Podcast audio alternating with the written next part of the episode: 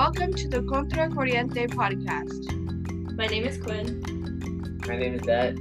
And my name is Jasmine. This podcast is part of a project in collaboration between high tech between high school students from High Tech High in San Diego, California, and Colegio Monte Tabor y Nazareth in Santiago, Chile. In this part of our project, High Tech High students research stories about San Diego, both now and in the past, that are often not shared or represented when people learn about our city.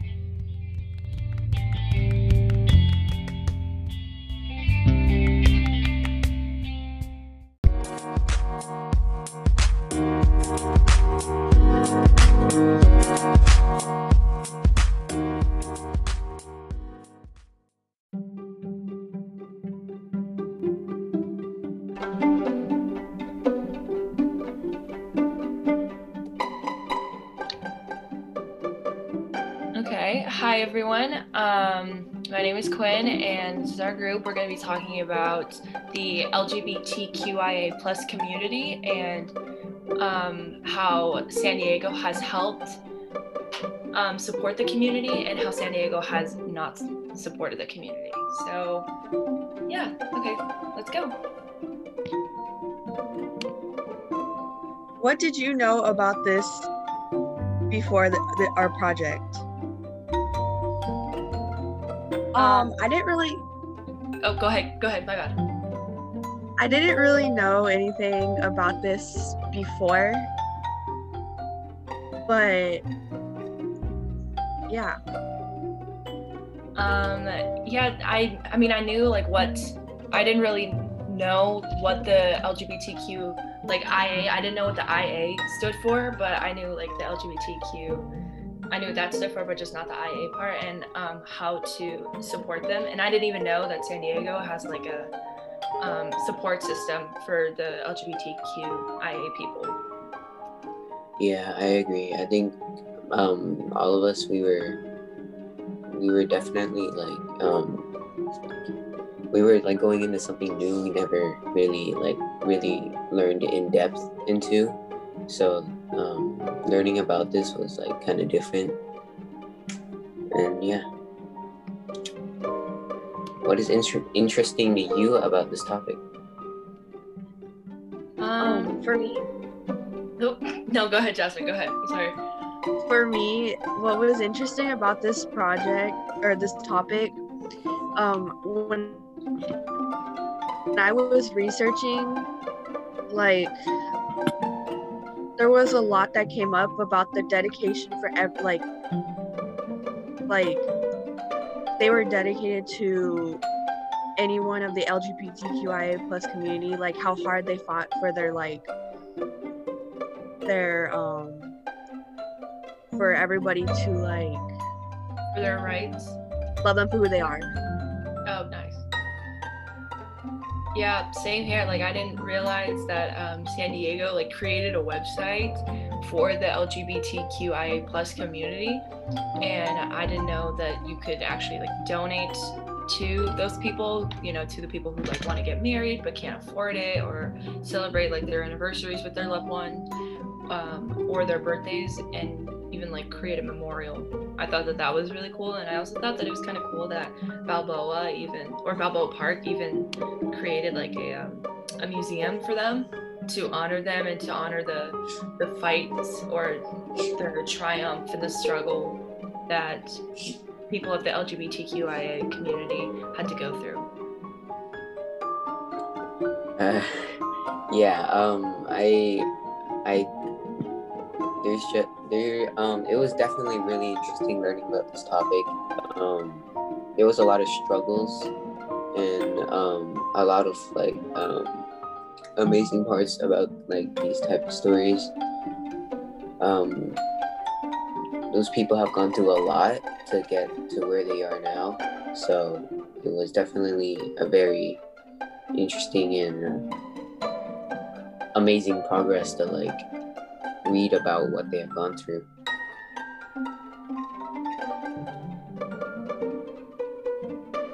What is some of what is something that has surprised you in the research? Um, I guess just like the amount of history that we have. I mean, San Diego, it's it's an amazing place. I just didn't think that it had like that much history to it, especially within the LGBTQIA plus community. I didn't think that um, uh, we would find like a lot of research about the community in here in San Diego, and I think it was kind of cool just to see the different stories that came up. And yeah. Same. Same to be honest.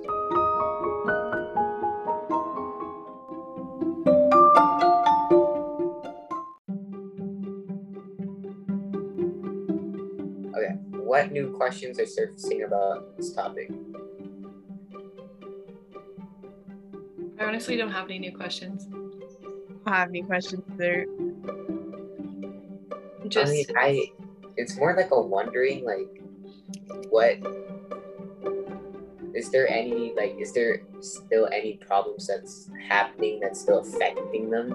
What other thoughts or feelings do you have about this topic? like I guess I, I just feel like I know more about it. Like I knew some things, but I just didn't know as much beforehand. And so now that we have like more information about it, we can that will help us feel like comfortable when we're, you know, spreading awareness about this and when we go to like talk about this in other places.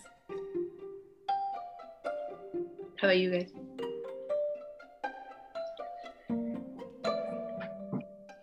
Um, for me, like this this whole topic was like it, it was a new thing going into like learning, and it was really interesting learning about this topic. There was a lot of um, a lot of struggles that they have gone through, and um, they have they have gone through like a lot. So it was um, there isn't really that much any more thought. It's just um, I wish we had like more time to research a little bit more. Yeah, me too. So, why do you think people should know about this? Um, people should know about this because they don't really take into consideration how the LGBTQIA plus community like really feels, and they should know that they have to go through all of this and like and they should also know that they get support too Yeah, I definitely agree. Um, there's like they have gone through so much, and at the end, we're all people. It's just that everyone is different, uh, different in their own way. So um, we just have to support them. Mhm. And it's also like just to quickly wrap this up. It's also like we come into a world like we're in the 20th century. We're we're Gen Z, so it's like we're growing up in a world where like transphobe like transphobic, um, homophobic, and other people or people like that unfortunately still exist. And so I think it's good to know a lot of information about this and to spread awareness because yeah, a lot of people don't know what people of the LGBTQIA plus community have to go through and um, I think that we got really lucky with this topic because not very many people know a lot about it. So, definitely Yeah. all right, well, thank you for listening to this podcast, and I hope you enjoyed our conversations.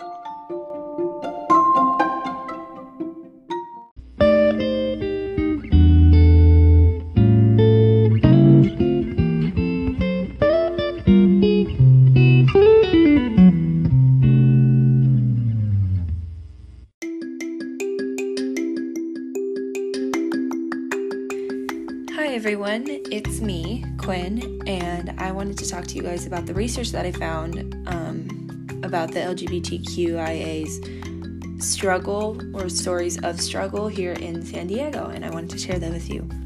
So, when AIDS or other or acquired immune deficiency syndrome, you know, otherwise known as AIDS, when that first became um, more noticeable and like it spread across the globe as like a disease, um, it was not called AIDS before. It was known as GRIDS, and GRIDS stands for Gay Related Immune Deficiency Syndrome. And um, I wanted to just talk about how much of an impact that that had on a lot of people. Like, that was just, it's disrespectful because the reason that they called it that is because they noticed that um, homosexuals were the only ones, were the only people um, getting that or getting AIDS. So I wanted to talk about how disrespectful that was and um, how that like really hurt a lot of other people and that AIDS was very very difficult like going through that and it was very difficult for people here especially here in san diego so there were first um, only two cases here in san diego a while ago and then it slowly um, started to grow and aids killed around 8000 people here in san diego.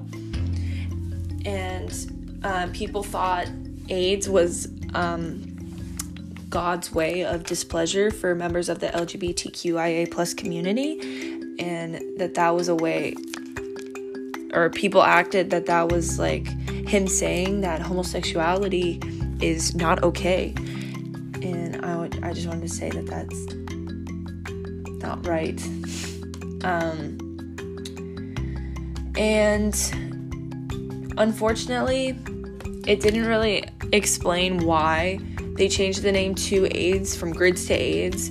But I'm my guess is because um, different like because of protests and there were also like um, scientists were also coming out with different ways um, how you could like get the disease and so i think that that's one of the reasons why they changed the name but it was also because of the level of disrespect towards the lgbtqia plus community um I don't really have any questions. I mean, I, I, I guess my only question is just like, why did they really change the name from grids to AIDS? You know, that's really all I can think about. Um, but yeah, thank you for listening to my research.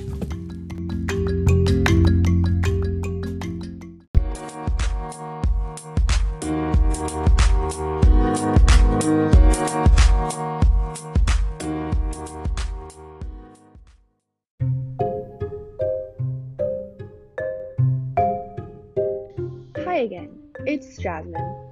As we got further into our research, I wanted to understand more about the LGBTQIA community and want to share what I learned with you. The first thing I wanted to share is my supporting question. Some of the ways the San Diego community has helped the LGBTQI San Diegans created a website where you can donate any amount of money to a person of the LGBTQIA plus community in need. Some of the most some of the money goes to people in the community who want to get married, celebrate their anniversaries, birthdays, and or create a memorial.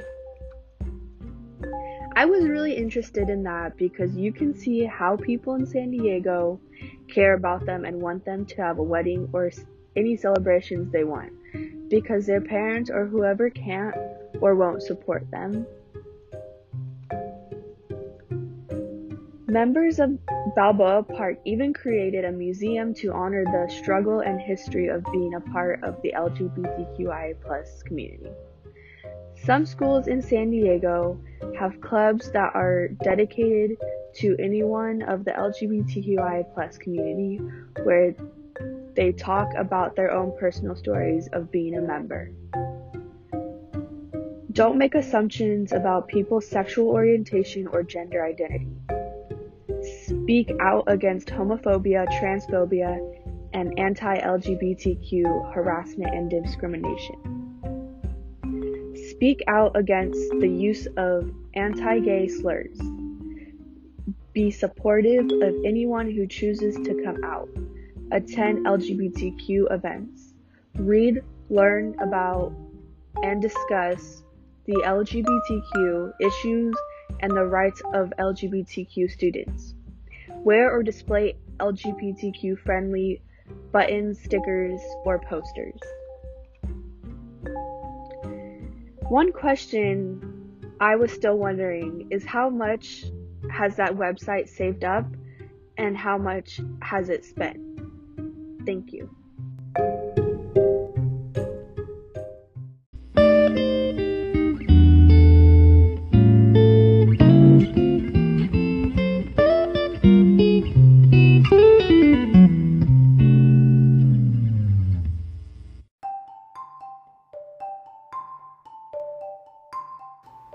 Hi again, it's Dat. As we got further into our research, I wanted to understand more about the whole LGBTQIA community as a whole, and I want to share what I learned with you. Something I want to share is how they got to this point, what has happened to get here to where they are now, and the triumph they got after those struggles. Um, back then, different genders were extremely unthought of that much, and when there was extreme discomfort, and when there was, there was extreme discomfort for the like affecting to that person who was in that situation. For example, Christine Kehoe was a lesbian who was elected to San Diego City Council. She represented District 3, which was from Balboa Park to Kensington and City Heights, where a large group of gay people live. After that, a lot has changed from laws, and now centers are built to support those in need. One question that I'm still wondering is if all of this never happened, what would the world look like? And and yeah, that's all I got. Thank you for listening.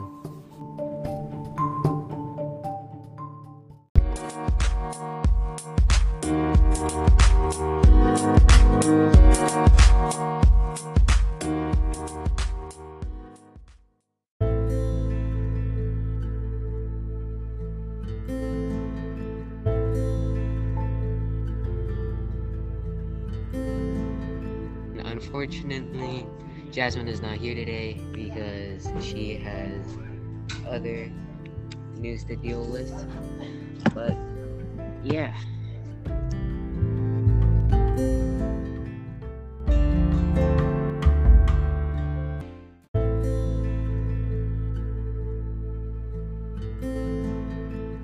Okay, so what have we learned about the LGBTQIA plus community here in San Diego?